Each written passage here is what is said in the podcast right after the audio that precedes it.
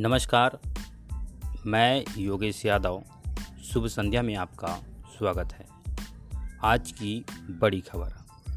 टीकाकरण के संबंध में मुख्यमंत्री भूपेश बघेल ने बड़ी घोषणा की है। चलिए जानते हैं कि वो बड़ी घोषणा क्या है।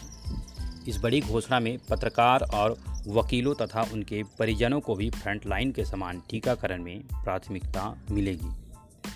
कोमार्बिडिटी वाले व्यक्ति भोजन प्रदाय करने वाले सब्ज़ी विक्रेता, आंगनबाड़ी कार्यकर्ता, मितानिन, पंचायत सचिव, कोटवार, पटेल और पीडीएस प्रबंधक और विक्रेता फ्रंट लाइन वर्कर और सूची में शामिल। जितने भी हैं, उनको भी यह फ्रंट लाइन वर्कर के समान टीकाकरण में प्राथमिकता दी जाएगी।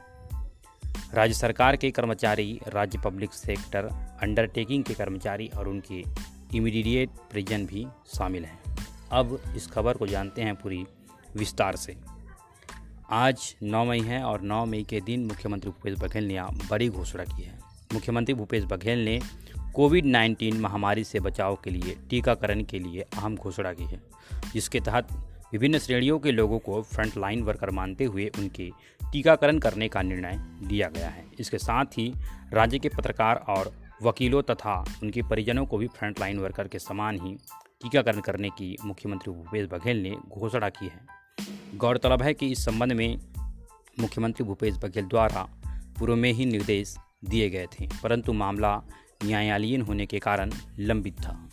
कई अन्य राज्यों में पत्रकारों और वकीलों को फ्रंट लाइन वर्कर मानते हुए उनका टीकाकरण किया जा रहा है, परंतु मुख्यमंत्री भूपेश बघेल ने इससे एक कदम और आगे बढ़ते हुए राज्य के पत्रकारों और वकीलों के साथ ही उनके परिजनों को भी फ्रंटलाइन वर्कर के समान टीकाकरण में प्राथमिकता देने की घोषणा की है। मुख्यमंत्री बघेल ने इस संबंध में पूर्व में दिए निर्देश और टीकाकरण के संबंध में मुख्य सचिव की अध्यक्षता में गठित सचिवों की समिति की अनुशंसा पर राज्य सरकार द्वारा फ्रंटलाइन वर्कर की सूची में जिन श्रेणियों को शामिल किया है, उनमें स्वास्थ्य विभाग द्वारा परिभाषित कोमारबीटी वाले व्यक्ति भोजन प्रदाय करने वाले सब्ज़ी विक्रेता, बस ड्राइवर, कंडक्टर, आंगनबाड़ी कार्यकर्ता, मितानिन, पंचायत सचिव कर्मी पीडीएस दुकान प्रबंधक और विक्रेता, इंस्टीट्यूशनल केयर में रहने वाली महिलाएँ, गाँव के कटवार एवं पटेल, राज्य सरकार के कर्मचारी, राज्य पब्लिक सेक्टर अंडरटेकिंग के कर्मचारी और उनके इमीडिएट परिजन शामिल हैं।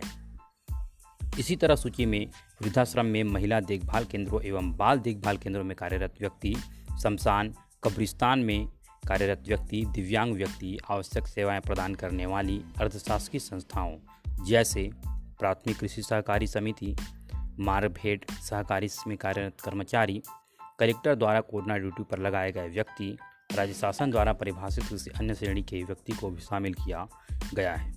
स्वास्थ्य विभाग द्वारा फ्रंटलाइन वर्कर की पहचान के संबंध में विस्तृत मार्गदर्शी सिद्धांत जारी किया जाएगा। यदि फ्रंटलाइन वर्कर श्रेणी का कोई व्यक्ति एपीएल का छोड़कर अन्य कोई राशन कार्ड लाता है तो उसे भी उस राशन कार्ड की श्रेणी में माना जाएगा और यदि राशन कार्ड लेकर नहीं आता है तो उसे फ्रंट लाइन वर्कर की श्रेणी में माना जाएगा।